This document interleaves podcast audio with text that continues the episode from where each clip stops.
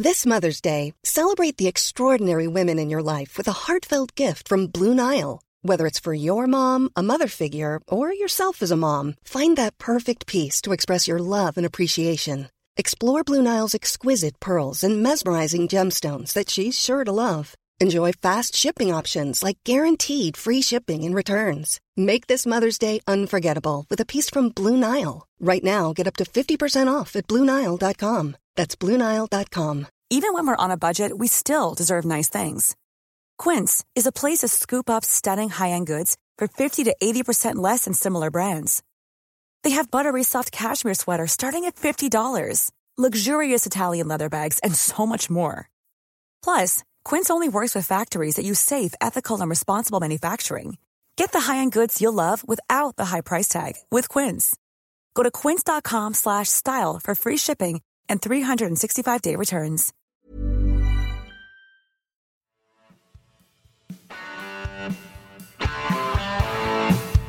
You're listening to Achtung Millwall, broadcasting from the beautiful South Birmingham. Accept no substitute. Well, hello, dear listeners. I'm Neil Fizzler, and welcome to a very special edition of Achtung Millwall to discuss the relaunch of the Lions Trust, uh, which has happened in light of the fan led review of football governance by Tracy Crouch MP, which was released towards the end of last year.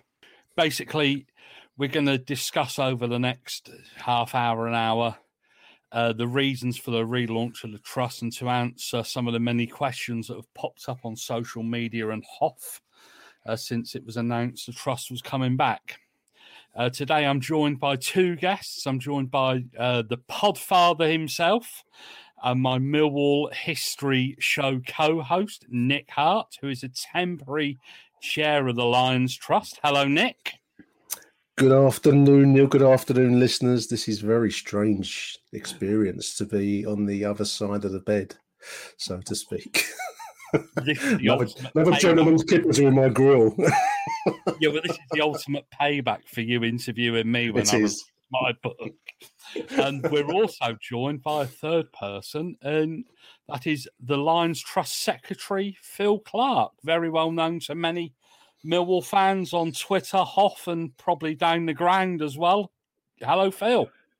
Hi Neil, how are you? I'm not the third person in the bed, thanks. I'll just sleep on the floor if it's all the same with you. Yeah, no, but we've got you somewhere else, mate. Don't worry. Yeah, you're part of the part for being with me in the heart.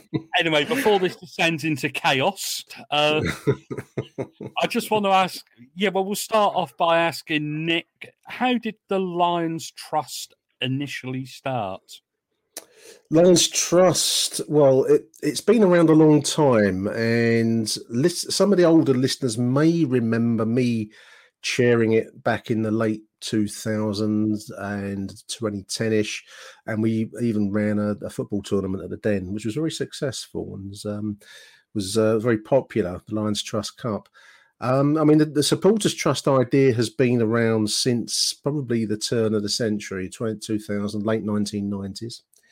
And I'm just looking at the Wikipedia definition, listeners, of what a supporters trust is. And it is a formal and crucial word democratic, not for profit organization of fans. There are many, many of them across the, the football scene and also, interestingly, Neil, rugby as well, rugby league, rugby union in some cases. And they are, um, as the as the definition there implies, they are akin to being a company, um, a, a cooperative, whatever you want to call it. It's one member, one vote, uh, with a chair that's elected. And uh, as we've said already, they're they're not for profit. The Lions Trust has been around for a long time. Um, and if I'm going to be honest with listeners, um, I think it always rather struggled for um, a role at, at Millwall. I mean, in there, there is a website that's been set up. We might touch on that later. And there is a copy of our constitution that's on there if anyone wants to have a look at that. And it lays out in chapter and verse what um, what what the aims of the Lions Trust are.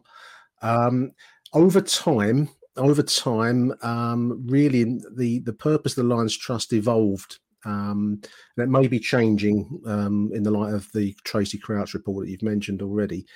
But the, the aim of the Lions Trust, in, in a sense, was to be Um, my my analogy is a lifeboat. If um, events turned um, badly at Millwall, as we've seen at other clubs, Bury is a great example. There are others.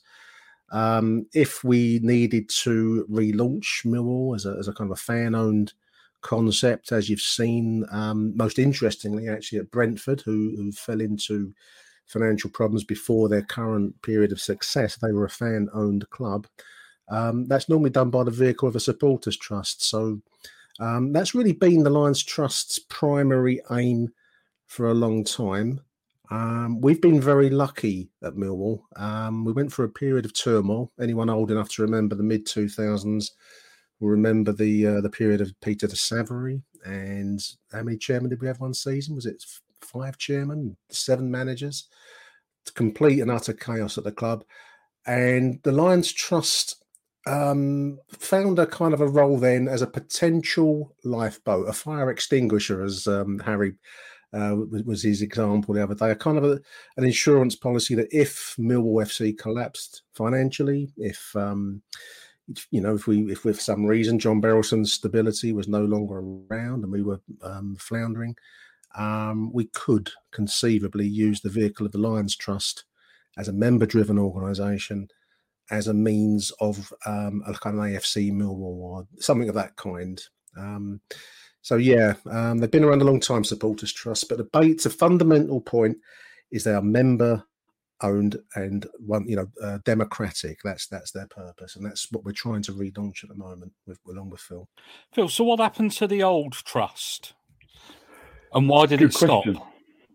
Good question. Well, it hasn't really stopped. I just think that over time, as um, uh, Nick kind of alluded to, the club ended up in incredibly safe hands with John Berylson, probably uh, far safer than anyone foresaw when the trust was set up, um, which really has resulted in, I guess, the people involved in the trust sort of feeling there wasn't such a purpose to it, just purely because you know things were moving along safely. Um, John was putting money into the club, converting his uh, investment into equity, so not leaving great debt in the club. So there's not you know huge risk in that sense.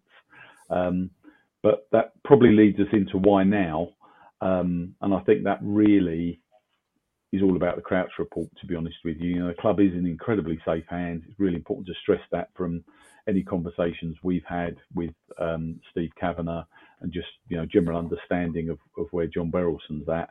So um, I think really the, the people involved in the trust just felt that um, you know the the purpose and the uh, drive wasn't there any longer. So it's just it's really lied dormant to be honest with you, Neil. It hasn't stopped. It's just been just dormant. I think.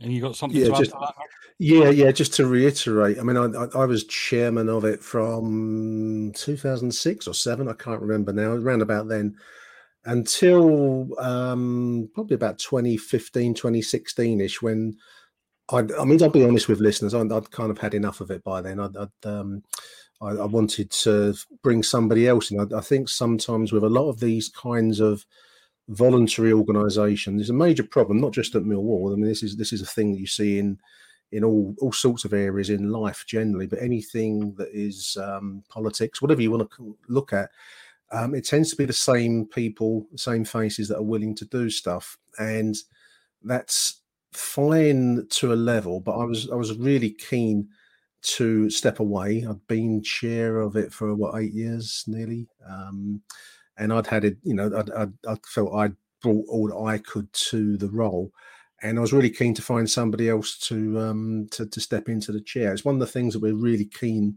now while we're relaunching it is to bring new faces in and maybe new new energy, new new um, you know fresh blood fresh blood. That's a good way to put it. Um, so I stepped away, and we well we struggled. I mean, as as, as Phil said, the the club has been said it's uh, you know on on on field ups and downs, um, but off the field with John Berylson being uh, providing the the support he has, which I don't think any of us could have foreseen back then in 2007. Certainly not when Peter de Savary was um, you know was was in his pomp. Um, who would have thought that we'd have such a stable and beneficial owner, and and we still do. So that that's that's that's great. So in a way that because there was no need for the the trust's prime aim as being a, a lifeboat, as I keep calling it, um, it became very difficult to motivate people and keep people interested. Um, the it fell away. It became dormant. I mean, I, I, stepped away from the role, and I think the trust struggled after that. And it's a shame because it's a really, really important thing. And uh, I'm I'm pleased now that we are in a position to give it some new energy. We're using mediums like this, podcasting, which now we didn't have then back in 2007. Um, you know, social media really helps. You can talk to people far more quickly and easily now than you could even, you know, even 10 years ago.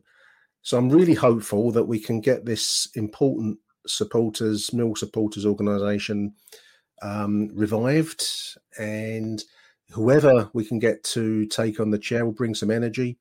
And we now have many, many more ways to communicate with people and get, you know, have a two-way conversation, which I think is probably where, and I believe I fell short back then, and I think that, um, you know, I think it was one of the problems that we we we we didn't really overcome back then. But I'm hoping we can do so now. Yeah, I think back then it was only really Hoff and maybe Mizzer and Millwall yeah. Online that were around then, weren't there? Of course, you did have the medium of fanzines, but they weren't as interactive, were they? As as you find no. now what with no. podcast, Twitter, Facebook, all kinds of those things. So why is having this trust so important to Millwall, Phil, or to Millwall fans? I think that uh, Millwall were at the forefront of things some time ago, and we had our own fan on the board. We've obviously had two iterations of that, and many clubs have never achieved that. So I think we've been at the forefront of things uh, in that regard. But in terms of um, your point, there's just this pressing need for more regulation in football. You know, I, I, don't know if people listened to Steve Kavanagh on the Price of Football podcast the other week, um, where he talked about um, regulation in football, uh, and clubs seem to struggle to um, manage themselves. We look around the league at you know your Burys and uh, what's happening at Derby. Um, you know, clubs get themselves into all sorts of problems financially, chasing dreams. Uh, and there needs to be this lifeboat in place should something happen. You know, if you just look across the other side of London, if there wasn't the supporters' trust at Chelsea, then following their sanction, where would Chelsea be placed? They'd probably have to go into administration because that's the only other vehicle you could have that would keep the club trading. Uh, and that's not a great place to be for any football club. So uh, I think that's why fans should want there to be a trust um, in place clearly there are other areas that the trust can agree if you if you read some of the detail around the Crouchport, which I'm sure we'll touch on. Uh, there could be other criteria that the club and the trust have to reach agreement on. Uh, there'll be various items in there that the club can agree with the fan group, um, be it uh, shirt colour, um, badges, relocation, a whole load of things which I'm sure we'll touch on later on. So, you know, if you care about the club and those things are important to you, then it's definitely uh, a really good reason to have a trust in place. This is something actually which I think, well, we might as well touch upon this fairly early on. Is will the trust be independent from the club, Nick? I think that's a, I think that's a worry that a lot of fans have had certainly certainly stuff that I've read. Will the trust be a puppet of Steve Kavanagh, Billy Taylor, people like that, as some fans fear? The, the, the trust, the Lions Trust, is independent of Millwall Football Club. It's registered at uh, Companies House. The because it's uh, it's classed as something called a community benefit society, which I don't want to over overdo the kind of legalistic part of it. But if you think of it, listeners, as a company, but a not for profit company, you've probably got a fair grasp on what it is. So it exists already and has existed since 2002. Actually, it hasn't gone away. Uh, just touching on an earlier point about the um, you know whether it's a new trust or it's the same one as ever was there.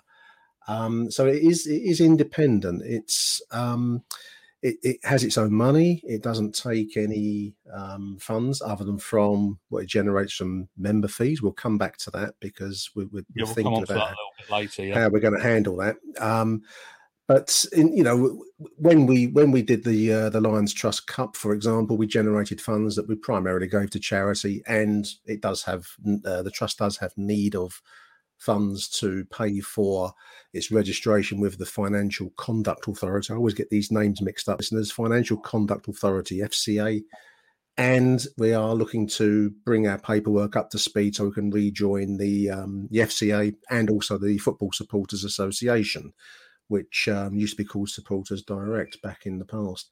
Um, but to answer anyone's queries, I mean, I'm, I'm happy on on Twitter um, to take any direct questions from anybody, but it is independent. Um, I think that's a really important point. Um, it always was independent. It is independent now, and I mean, would, would it be the, the, the, point you made about would it be the club's puppet is an interesting one because it is the how can I put this that the trust is the product and the collective of its membership and its chairman or chairperson, I suppose I should be woke, I should call it, shouldn't I? Um, its chair. Um, so if you're unhappy with the way that that chair person is um, conducting things. If you don't, if you think that maybe the point you've just made there, Neil, that maybe it's um, not being critical if the, if that's required of the club, and you want to replace that, then a, a, vote is taken. You can call a, you know, um, it, the chair is there at the with the support of the membership. So yes, you it, it is totally democratic in its principles. And you know, if you're unhappy with the way that it behaves or what it says or what it does or whatever you like, really, and or if you don't like the um, the uh, the policies or the or the opinions of the chair, then you can change that because you have a direct link between um, the support of the of the members and and the board.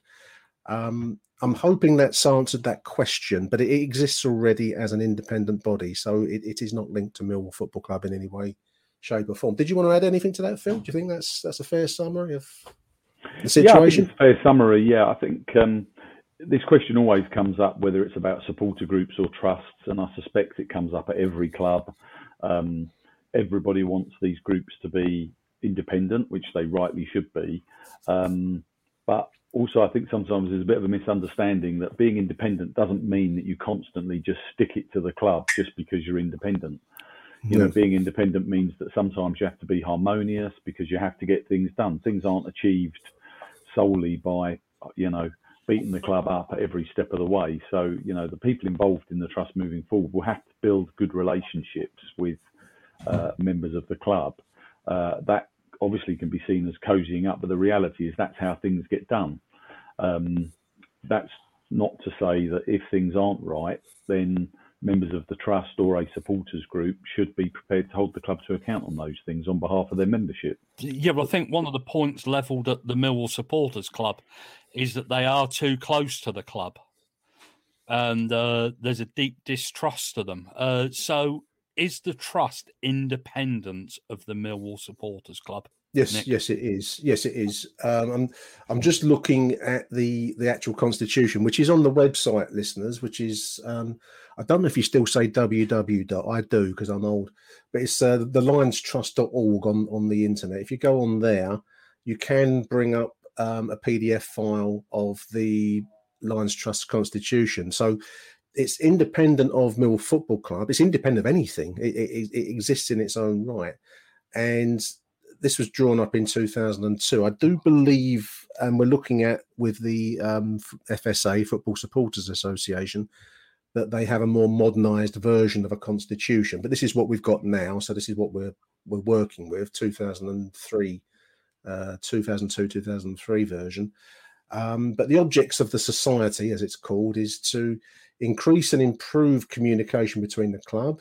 Um, in, in a nutshell, um, it had has the purpose, had the purpose to acquire shares in Mill FC. That's largely been superseded over time with John Berylson's arrival because the Mill, Mill share structure over that time has changed from the old Reg Burr 40 odd thousand shareholders into fundamentally John Berylson uh, um, owning the the uh, the vast majority of shares. Um, so we've got communication, uh, improving communication, acquiring shares such as you can, um, to promote support for the club and encourage new supporters, regardless of their age, sex, origin, and place of residence. Um, to ensure that the club continues to play football in the area. So, in, you could take that to mean Southeast London, I guess, but anyway, in the area. uh, to strengthen bonds between the club and community, encourage a more public perception of the club. I think we failed on that, haven't we? more positive public perception of the club, and to promote the principle of supporter representation on the board. So those those are its. I mean, those are all worthy aims, and I don't think there's any fan um, that would disagree with any of those purposes. I'm not going to contrast it with the Mill Supporters Club because it's a different thing and it's had its own history.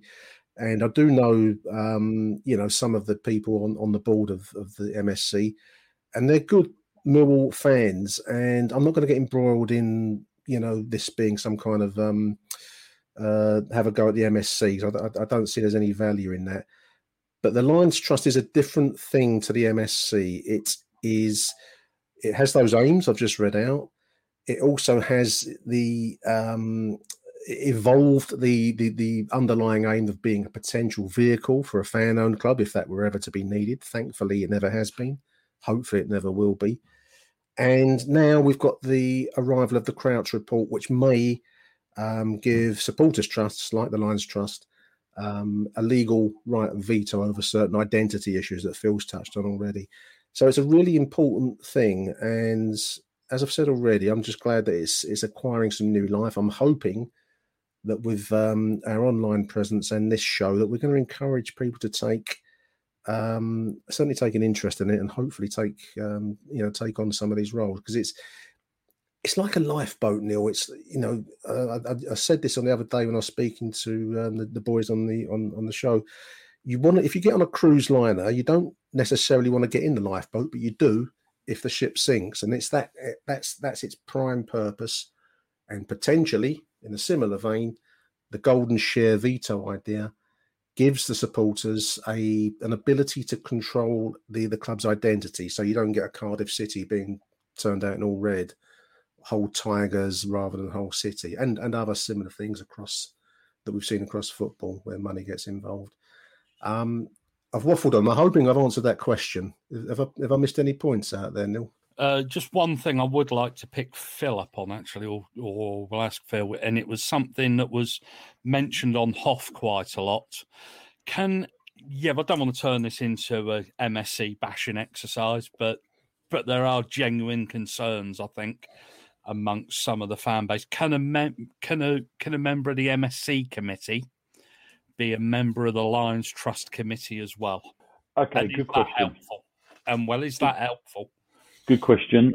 Um, the truth is that it's a democratic organisation in the same way that you could be, uh, if you, for example, if you were, uh, you know, in the union world, you could be a member of two different unions. There's nothing to stop people joining in the same way that if we had um, if we had IMSA or AMS, you could be a member of AMS and IMSA and a member of the MSC. And if you then chose to stand for election, you could do, um, provided you got enough votes. Whether the membership would want to vote for somebody that uh, was on three different committees would be interesting because clearly you're really dividing your time. Um, and I'd say, you know, again, uh, you know, people on the MSC, I don't particularly, I, I, know one or two of them, but not, you know, greatly to be fair. Um, I would be very surprised if they'd want to put themselves in that position, bearing in mind kind of the amount of grief they've probably taken over the last two or three years with the MSC. Um, so, is it possible that they could stand? Yes. Uh, my personal preference would be that um, the trust gendered enough new members that we introduced some fresh and new blood into the group because we all want the trust to have the best possible chance to start its life with everybody's support and not shrouded in the politics that we're kind of already seeing in the sort of line of questioning from Jeremy Paxman. Um, so yeah, I think it's uh, it's difficult to block people. You know, it would be incredibly undemocratic to do that. Um, the simple fact is, get enough people to join. If people want to stand for election, that's their choice, and the membership get the right to vote for who they want. And it's a bit like politics in this country. You're going to get the people that you deserve. If you don't bother to join and don't bother to vote, then that's kind of the, the risk. You know, I don't think Nick or I would feel comfortable changing the constitution to deliberately block certain people. Um, if you do that, what happens if no one else stands? It's very true. But I think from a but I think from a credibility point of view, that if you want a clear distinction between the Lions Trust and the MSC, you can't have a crossover on the committee. I think there was something Nick wanted to add there.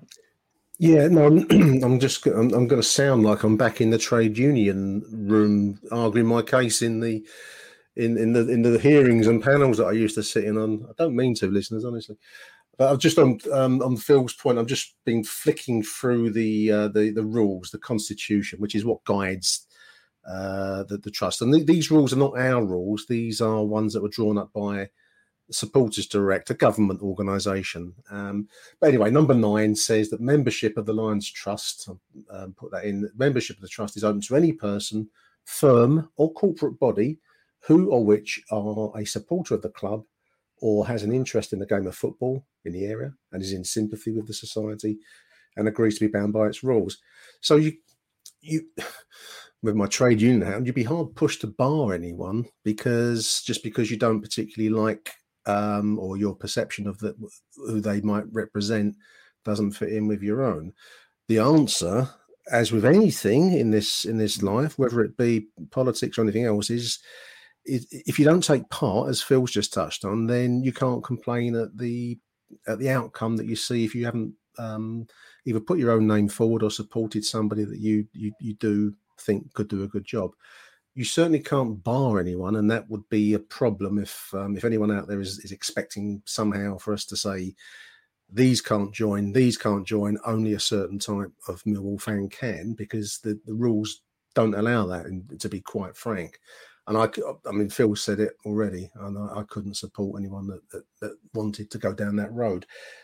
But what I can say is, if it's open to anybody, so you know, I think the problem that you have often with many, many voluntary organisations, politics, as I keep saying, is that if people don't take part, then you can't complain at the at the people that do because you have to sometimes someone somewhere's got to put their their head above the parapet, and you know sometimes it can get a bit um, can get a bit hairy being a Millwall name or face. You know, we all we all read the same things, we all see the same the same issues online. Um, and sometimes you, you you might find yourself not having to agree with people and it can be a bit bit heated but you do need we are this this organisation, the Lions Trust, is a very important. B needs good quality people to um, to take control of it and and hopefully steer it wisely. The rules are you know are what they are, but I think I think as Phil's touched on already, I think we're looking for new blood and hopefully people that are comfortable in this kind of um, I wouldn't call it. It's, it's not really a boardroom situation, Phil, is it? This is this is just like a it's a fairly straightforward company, not for profit company style framework. Would you agree? Yeah, with that? yeah, uh, yeah, absolutely. I'd agree with that. I think you know, supporters groups typically will be challenging the club about um, I don't know price of pasties, how many fruit packets of fruit pastels are in stock, the beer. Uh, all the usual fan related matter the trust generally is probably going to have four or five meetings a year with the club, probably maximum, um, and they're going to be more like uh, I wouldn't say board meetings, but it's going to be more on set agendas. So the roles really would suit people that have had some form of business experience, just so that they have a broader understanding of um, some of the matters that will come up in that environment. You know, it's not going to be like a fans forum, for example. Um, you know, I think that's that's the really key thing. Um, and I guess is... a lot of this would depend upon if the Crouch recommendation goes forward into law. I guess. Um, yes and yeah. no. I mean, it, it, doesn't need to go forward into law, though. To be fair, I mean, we'll probably come onto it later. You know, the the conversations we've had with Steve Kavanagh when we uh, contacted him to let him know we were doing this, which is obviously the right thing for us to do. You know, that's not us colluding with the club. That's just being open and honest. Um, uh, Steve's really, really keen to do this. You know, people who want to criticise the MSC have to realise there is only one supporters group uh, at the club. So when the club interact with the MSC, they don't have any choice because there isn't anyone else. So, you know, they have to communicate with somebody. Uh, and the great thing is that the trust will give the club another avenue to support with, uh, to communicate with a different group of supporters on different matters. Um, and one of the things that came out in the Price of Football podcast, which again, you know, I'd really encourage people to listen to. Steve was on there for maybe 20, 30 minutes. You know, the club are exploring uh, the shadow board route, uh, irrespective of the legislation on the Crouch report. So I think there'll be plenty of room for the MSC and other supporter groups to interface with the club and for the trust to do its own kind of very narrow work because it is relatively narrow in terms of its scope um, without too much crossover. But you know, in truth, if if people who are members of you know the trust want to be members of the MSC and vice versa, I think crossover of membership is fairly natural and to be encouraged. Phil, can I just pick you up on one point there? And it might be a point that some people might be unaware of, but what exactly is a shadow board?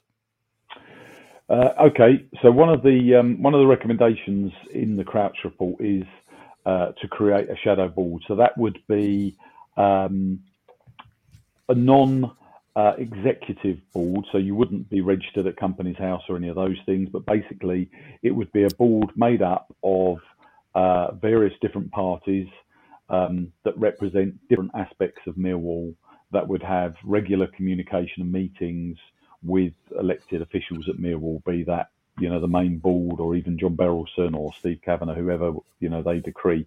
So, for example, you may have on there representation from the supporter groups. Uh, you could have representation. Well, you would have representation on there from the trust, definitely.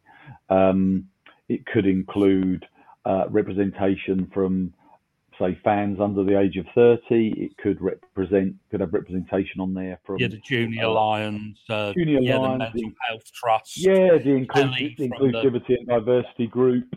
Um, it, basically it could be a shadow board maybe of i don't know six to ten different seats effectively representing different aspects of the club. Um, uh, could include a social media group for example that encompassed all of the online and the um, uh, podcast and so forth. I mean, that'll be so, that. To be fair, that is something that the club would own, and then they would kind of seek people for that. But there would clearly have to be representation on there from official supporter groups, um, which would naturally be the MSC, and the trust would be on there um, as well. So, and that's where it does get tricky if you had crossover of cross pollination, for want of another expression, in terms of committee members, which is one reason why I'd be really keen to avoid that. Um, but the shadow board will be a really great thing. Steve seems to be really behind it based on what I heard on the podcast. So I think um, you know there's something really positive to look forward to because there's there's no doubt in all of our minds that uh, relationships and communications between club and fans can always get better, regardless of what stage we're at at the moment. It can always be better. So when are we actually looking at elections, Nick? We are gathering members at the moment, and by members I mean um, we're asking people to email us with their, an email address, and I believe, I believe, uh, certainly a name and an email address. Um, I don't think we're asking for mobile phone numbers, um, but we have about 140 plus responses so far. Um, we are bringing our paperwork together. I spoke to um, the third um, part of the triangle at the top of the Lions Trust is our treasurer, Steve Jones, who's not with us for this conversation. But I spoke to Steve earlier on. We, he's working with the FCA and um, the Football Supporters Association to bring the paperwork up to speed because, as we've said already, the trust became dormant. So um, it needs to be updated and yeah, um, that kind. Of and uh, dealing with the, dealing with the financial conduct authority. Apparently, I've never dealt with them. I don't think I ever do want to deal with them in my life. Apparently, it's a very slow and picky process. So, Steve is going to be working with the F, F, FSA. I keep, keep uh, too many F um, acronyms here the to bring the paper association basically. Um, so we've got um, we've got 140 odd um, inverted commas members at the moment, and the reason I put inverted commas around it is that um, at some point in the near future, um, I'm being a little bit vague and I apologize to listeners. We want to see if we have any potential chair, man, woman, person, whatever other um, word. Or will anybody else who's got a pronoun after their name. we have a pronoun. so we all don't get cancelled. We're, we're, we're, hoping. We, we, I've had I've had um, uh, an, a, a, contact already, um, but I want to see if we can get at least two um, potential um, candidates because to have a to have a, a, decent ballot, you need at least two choices, in my opinion. Um, so we're working on that at the moment. I, I would like to bring this to a head reasonably soon because um, without playing violins in the back of, of this podcast, listeners, um, I, I, don't want to temporarily temporarily chair this for too long for reasons of health. Neil's doing a violin move on on. on I don't, I don't want to do it for health reasons. Um, I'm not going to go down that road. Anyone who's followed the podcast knows that um, I'm under under medical instructions not to load myself up with any more stress than being a Millwall fan actually uh, gives you. Um, so we're looking for decent quality um, committee members and and decent quality a decent quality chair as well that we can then offer up to the membership um, to take a vote on, and that person will then command the support of their members, as uh, to put it, and they can take this thing forwards. Um, I'm, so we're I, probably I don't looking what the end of the season. Sometime I would hope the end of the season. That's that's my view. I mean, whether we can get the paperwork tied up, then I don't know. To be to be absolutely open, um, I think in a way that will be the least of our worries. Um, Phil might Phil might disagree with me on this. Um, that's something that's that can be worked upon because that's just that's registration with the FSA and and just the Financial Conduct Authority. He says with a throwaway tone. Um, I think the sooner we can get, um, I'll pass over to Phil to see if he agrees with me. But the sooner we can get uh, a membership together that we can then organise an election around and candidates, um, the better. I'd like to aim for the end of the season, Neil. Whether that's going to be possible or not, I, I don't know. It depends on who who contacts us. Part of the reason for doing this show today. Before the start of next season. I'd hope so. Yeah, if we if we had if we have a candidate and it were candidates, um, I'd like to get the ball rolling on it as soon over the summertime as, as soon as we can get it going. To be honest, Phil, have you got anything to add on the potential timetable? No, I mean, you know, it um, that that's the ideal scenario is to get it wrapped up for the end of the season. I think um, Steve, Nick, and I, uh, you know, see ourselves very much in temporary uh, positions, uh, and I think for the integrity of the trust, the ideal scenario is that um, we get a new committee in place, and none of the three of us need to stand for election to fill holes, for want of expression, um, because that kind of demonstrates for me a it's democratic, uh, and b its integrity by the fact that we've kind of got involved, hopefully, you know, got things back afloat and tidied up, and then a new committee is elected by its membership, and it takes its own direction. And as Nick says, you know, once there's a new committee in place, they may choose to instigate the football tournaments again. Uh, they may choose to do other charity events. You know, there's all sorts of things that they can get involved with um, as a trust if if they choose to do so. Um, so it can be as large or as small as the membership and the committee want it to be. So basically, who will get a vote in these elections? There's okay. a there's a there's an interesting point. Go on, Phil. You take you take this one. No, I was just going to say. I mean, look, the the process it ties into the process. So as Nick said, we've got the um, uh, the website there where people can put their details in. I think it does ask for contact number, uh, email address, mm. location, and name, just so that we've got some basic detail about people. Once um, we move the administration side along, there'll be a uh, application form for a membership, which again legally we have to do because it's constituted. So you have to have a membership form, which I think can be done online. Uh, there needs to be a membership fee because effectively by joining the membership of a society, you have to pay a membership fee, which gives you one share in that society. So if we had a thousand members, there'd be a thousand shares. Each person has one each, and so forth. And it's one member, one vote, uh, like every um, constitutional society would be. So um, in theory, you know, it, it's pretty straightforward. I think we can get all of that together in terms of the voting. Anyone who is a paid member of the society will be entitled to a vote. Nick and I have looked at some um, online voting software that was recommended to us so we can make it really easy for people. You know, there's not necessarily a need for everyone to trundle up to Harry's bar at five o'clock in August uh, to um, say aye or nay. Um, you know, we should, in theory, be able to do a lot of this online, which makes things a lot easier. Um, so really, you know, I can't I can't say it enough times. I just really want to encourage as many people as possible who care about the club to get involved. It's not really going to cost you a great deal of money or time. The more membership we've got, then uh, the better chance there is of more people that will stand for election. More people that stand for election means a stronger committee moving forward. It's as simple as that. Go on, next. Sorry. Sorry.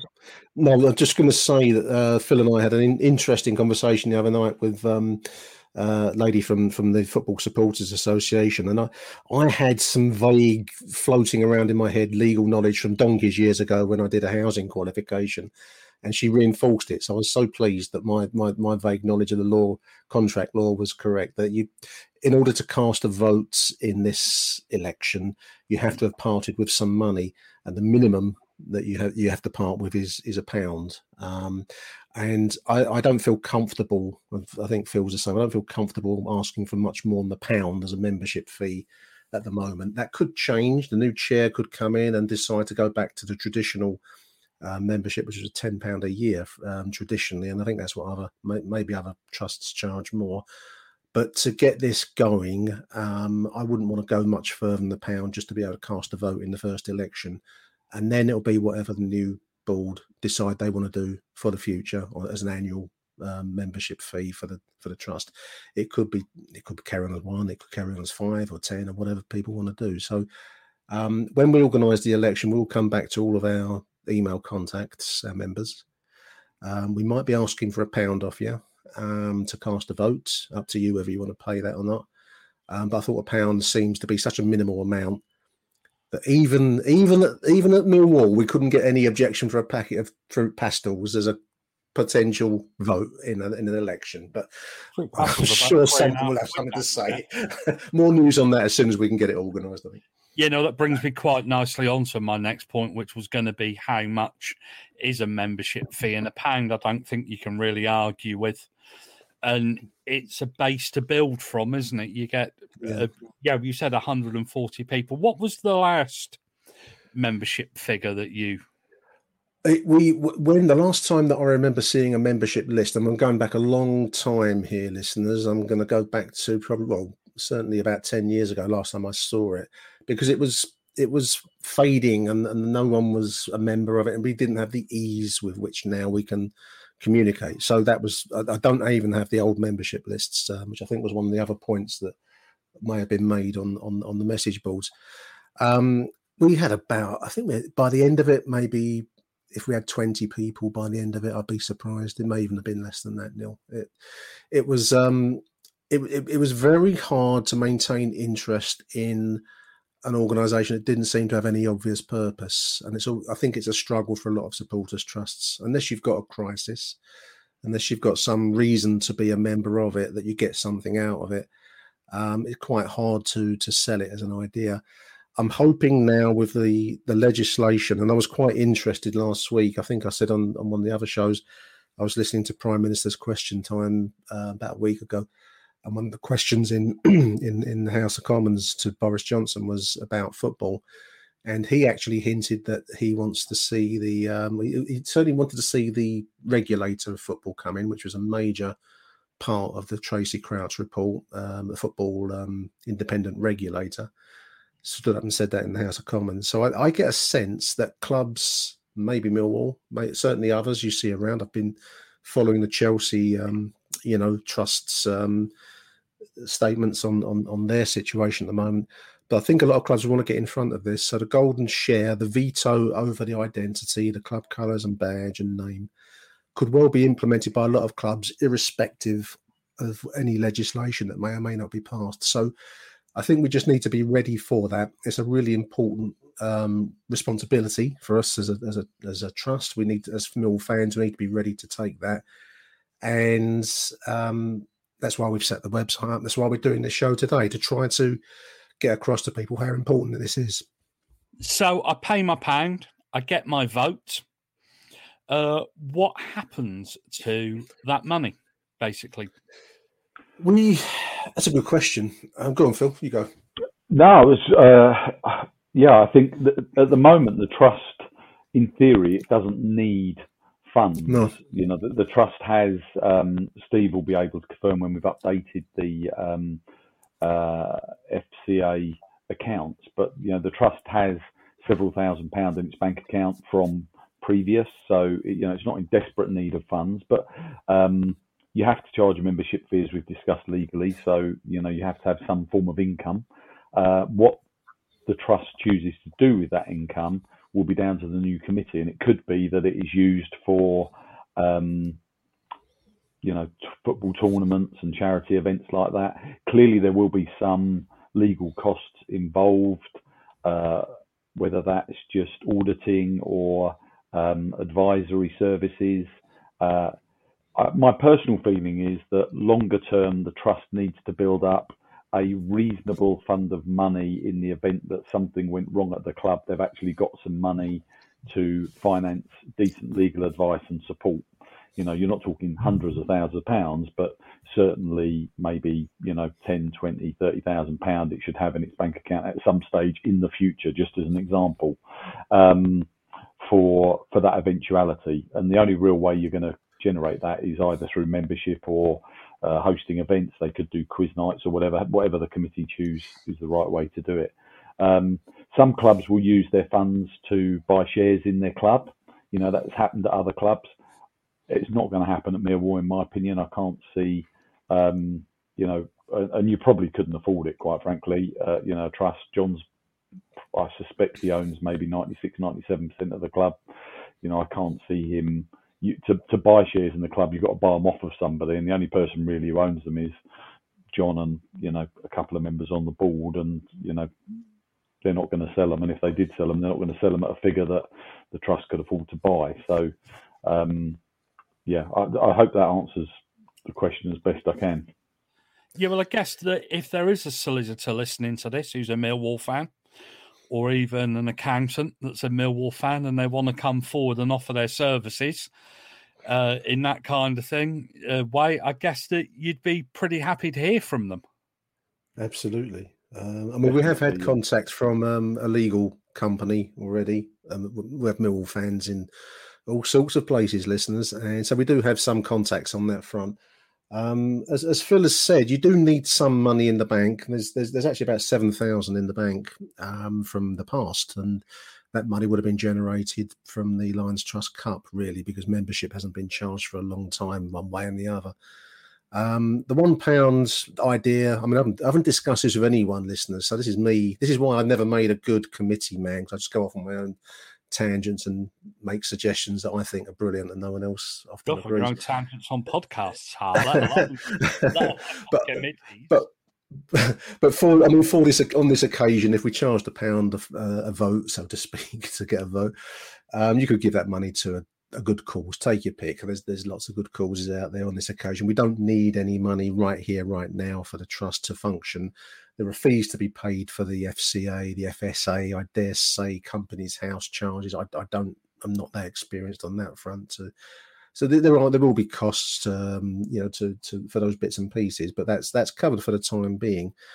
So for the immediate purposes of an election of a new chairman, you could charge a pound and maybe once we've got that money rolled up, give it to some, give it to the Mizzen Fund, give it to the food bank, give it to something of that kind. That's what I would like to see happen um, to to to take that forwards. Longer term, as as Phil has said, I mean, trusts take many forms. I mean, we've for the most part of Millwall, it's always been a fairly um, quiet, um, in the background kind of body. It probably will remain there. But trusts in other clubs do take a much more active day by day role. They, they generate funds, they organise football tournaments, quizzes, social events, you name it, always for the purpose of you know, uh, assisting the, their club or for some wider good cause. And that's that's what I'd love to see happen with the Lions Trust because I think it's it's you know none of us none of us on this show all the listeners out there know how generous Mill fans are when you give them the right event and for the right good cause. And that's what I just love to see more, more of that kind of thing going on because that's really what the trust should be about. And I'm hoping we'll get that. Right. So uh, I think we've virtually touched upon an awful lot here, but something I want to go back to is the golden share, which is something that I've seen in the in the in in Tracy Crouch's report, but I'm pretty unsure what it exactly is. So, Nick, tell us what the golden share is. Yeah, it's, it's a strange name for a fairly easy concept, actually. I, I, I, don't know. The golden share is, is a great name for what is effectively a veto. Um, we've seen with Cardiff City, was it Vincent Tan who came in as the new owner of Cardiff City a few years ago? Right. And decided to change their, their club colours away from blue to lucky red. He's, he's from the Far East, and that red there is seen as a lucky uh, lucky uh, color and the, red was dragon also to do with the Welsh, as I think, as well, wasn't yeah. the Welsh shirts? It was, it was a miss misreading of the club's identity, a misreading of the the fan base there. Um, and you've seen it at, uh, at, Hull City. I can't think for the life of me the name of the owner up there. Um, he wanted to change the. Yeah, it was the Allam, wasn't it? Allam, it Allam. Yeah, he wanted to change it from Hull City to Hull Tigers. Um, so you know, it, and and also we've seen uh, on a form of dramatic level when Wimbledon FC, as it was, wanted to relocate to Milton Keynes and become the Milton Keynes Dons. Um, completely, you know, um, applying that franchise idea that you can pick a club up and move it totally out of its area to a totally different place, and that's fine, you know. So the the golden share is is is a legal veto that can be given to a properly organised, uh, legally organised supporters trust, such as the Lions Trust that we're talking about this afternoon, and it would give that body the right to say no to certain fundamental aspects of a club's identity. And speaking from memory, I think it's club colours, club name, um, badge if they wanted, if they wanted to change our, our, badge away from the roaring lion to a kind of a I don't know laughing lion or something I don't know. Um, or if they wanted to move the club away from completely from southeast London to where could the Heartlands of Kent I know Heartlands yeah. of Kent or Plymouth they could take it to Plymouth um, but it's, it's it's it's to protect the fundamental parts of Millwall's identity um, the Supporters Trust, the Lions Trust, would hold uh, what is an effective veto, and it's called the Golden Share. Um, I, I, I, prefer the name veto personally because I think it's clearer, but it's called a Golden Share. That's Phil, did you have something to add on that? I... Yeah, I mean, uh, firstly, um, if people do want to find us on Twitter at the Lions Trust, uh, I put a PDF on there the other day uh, just with some um, sort of notes that I put together on the golden share from various different bits and pieces that I've pulled together uh, from the time we've been looking at this. So that's that's definitely a useful resource for people to have a look at. Um, I, I, kind of echo what Nick's saying really. I mean, the, technically every organisation is made up of um, has to be made up of shares, be it 100 shares or or whatever, uh, and you can have one shareholder or 100, whatever. But um, the golden share in itself is a symbolic share. It's not necessarily a physical share. It's not like John Berylson's going to say, "Here you are, Lions Trust. Here's one share." Uh, it's a symbolic share, uh, but that share will have certain rights attached to it, as set out in the club's articles of association. So, typically, the holder of that golden share, which we believe will be the Lions Trust, and we're assured it will be, um, in Millwall will be able to outvote all other shares in certain specified circumstances. So we can't outvote John on everything, but there will be certain things that will be pre-agreed or will be agreed with the club in their articles of association that will allow the trust to uh, effectively veto it. So it's not that the golden share itself is a veto, but it gives the uh, holder of the golden share the right to veto. So if that makes sense, is that kind of helpful? Yeah, I yeah. think it's quite safe to yeah. say that John's been around for quite a long time and hasn't really done anything stupid yet. So I can't see him wanting to relocate the club to to you know the Kent or somewhere like that, or or to change the badge or the name or anything else that's going to offend people. But well, it is been... a good safety net, isn't it? Yeah, no, you're absolutely been... right. It's, sorry, Nick. Yeah, it is a safety net, and there's nothing to say in three years' time, the trust is just bumbling along. Um, club's doing well, and I don't know. John decides to sell the business. You know, effectively, we've got no idea what may happen in the future. But the point is, if the trust is in place and the trust has those agreed criteria in its articles of association, anyone who then subsequently owns the club is still committed to them and has bought the club on that basis. So that's why it's really important to have them in place while we've got a really engaged and great owner that um, believes this is the right thing to do. So, what other rights could be granted to fans in relation to the club?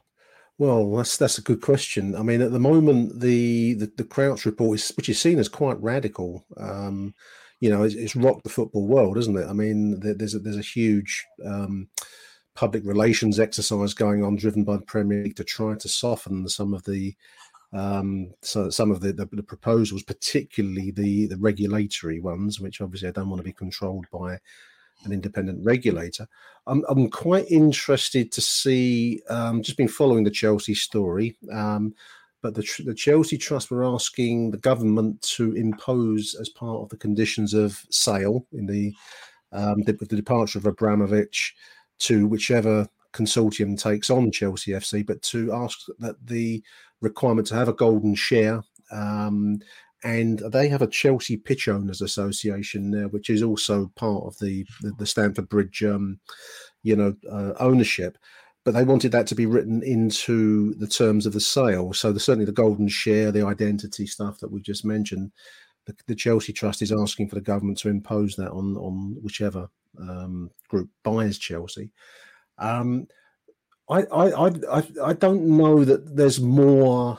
I'm not aware of any more um, areas that you could campaign on to get more rights. I mean, certainly historically, one of the things with the Lions Trust was that um, it was seen as, when it first set up, it was seen as the method by which, by buying shares at Millwall, uh, it could press to have a fan on the board. That that happened separately. Um, Peter de Savary actually um, was the first to allow that and we had Peter Garston to sit on the board for many, many years.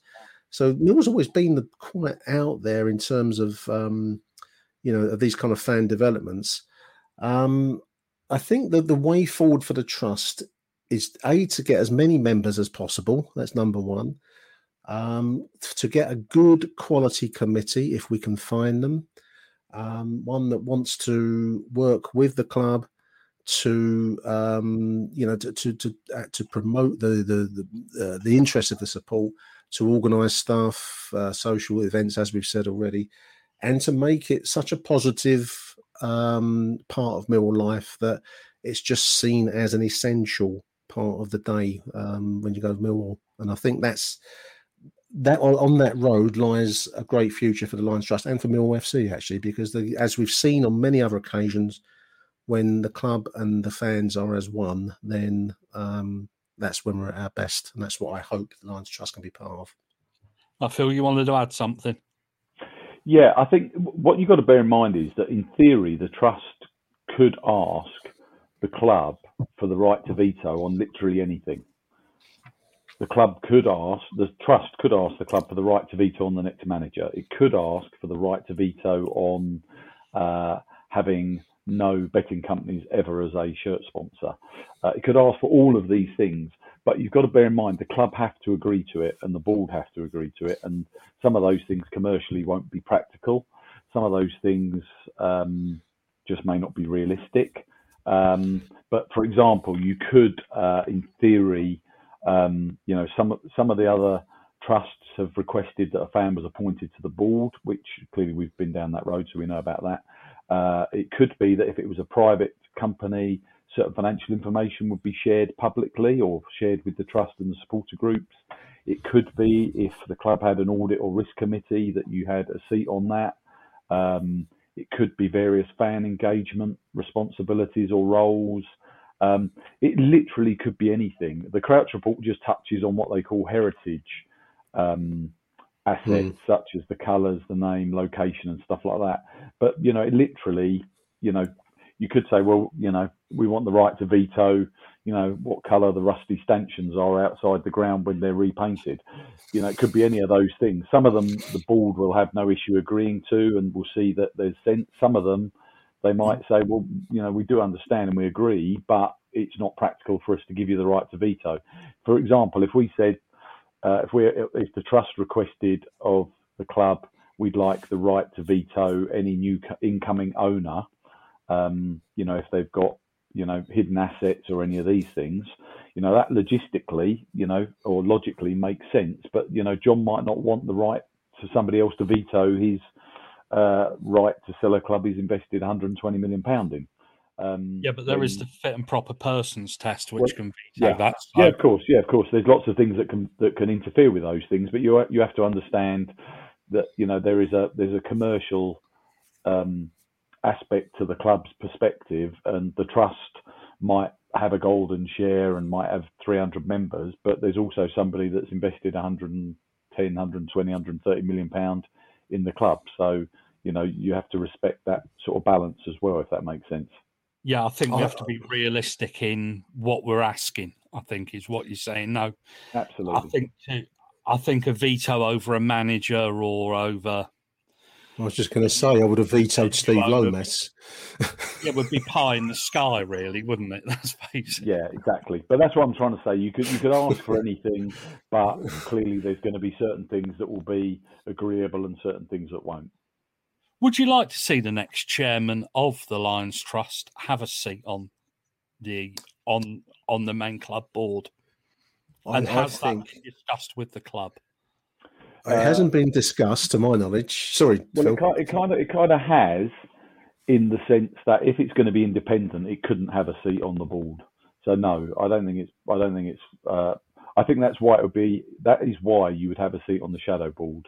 The minute the minute the Lions Trust has a seat on the club's board, the question of independence is already answered because it can't be independent.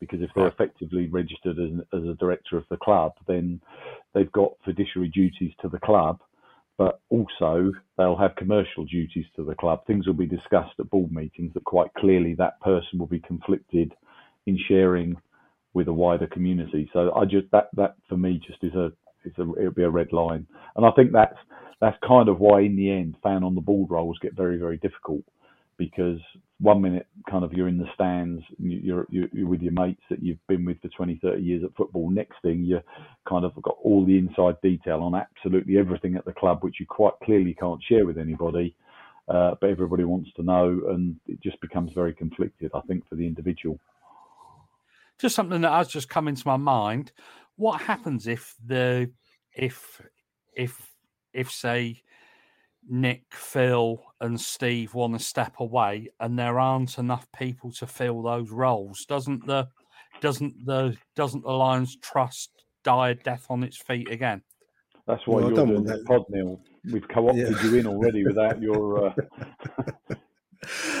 I, I, wouldn't want that to happen again. Um, yeah, it was just a thought that came into my mind when yeah. we were talking. I mean, I, I, I wouldn't. I, don't really want to do this, and and one part of the reason that I don't want to do this, obviously, I've mentioned one reason already. I'm not going to go back to that. I think it's just really important. Um, I, I, mean, my face has been around a long time doing stuff, and I don't mind, but it's really important that we get new faces. I think that's one of the the great failings, if you like, of Millwall fan groups. Generally, it tends to be the same people. I remember on House of Fun years ago, some someone said, um, "Why is it always the same people that do these things?" And I replied back, "Well, why don't you get involved then? Because that that would be someone new. But you don't. That I, I would love for there to be new blood and new energy. Um, because no no one person it, these these groups are for everybody they don't belong to any one single person just going back to um, the, the, the point you made neil about the uh, the fan on the board I, have I've just reread the the, the Lions Trust's um, rules, constitution, whatever you want to call it.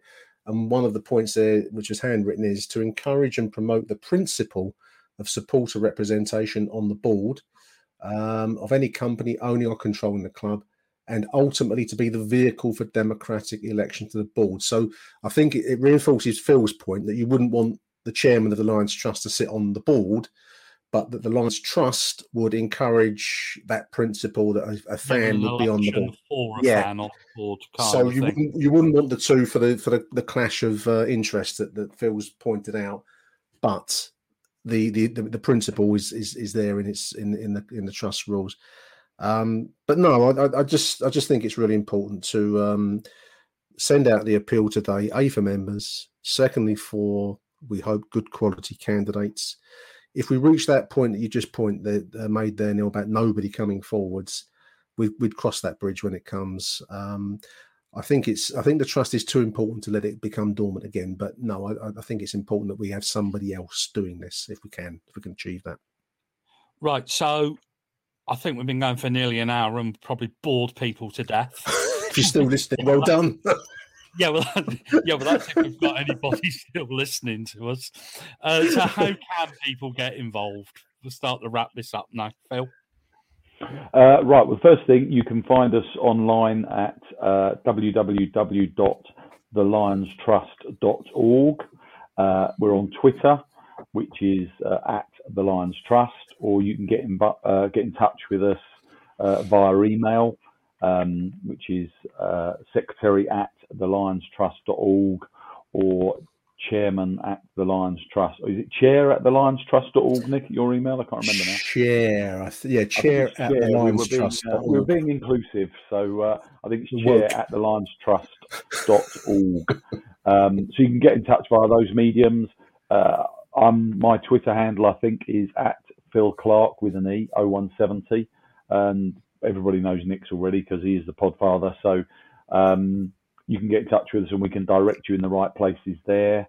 Um, yeah, I think it just, I, you know, I can't reiterate any more about how important it is to get, you know, more and more people involved. It's really, for me, it's really important that the people who are involved in the trust today are allowed to step away, not because we want to, but for the integrity of it, it needs a committee that's voted by the members rather than just the only people standing. Yeah, I agree. I agree. Right, and I think I think that's quite a good point to actually wrap up on. Thank you very much to Nick and Phil, and of course, all of the links will be in the show description. And uh, we look forward to uh, speaking to you all soon. Come on, you lions! Listening to Achtung Millwall. If you enjoyed the show, please head over to Apple Podcasts and leave us a cheeky little review. Arrivederci Millwall. Till next time. Who do you want to watch?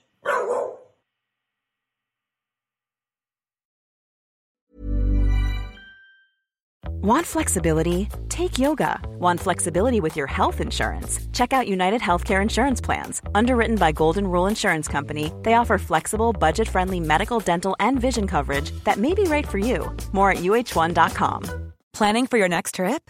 Elevate your travel style with Quince. Quince has all the jet setting essentials you'll want for your next getaway, like European linen, premium luggage options, buttery soft Italian leather bags, and so much more. And is all priced at 50 to 80% less than similar brands.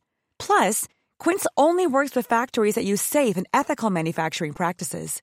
Pack your bags with high-quality essentials you'll be wearing for vacations to come with Quince. Go to quince.com/pack for free shipping and 365-day returns.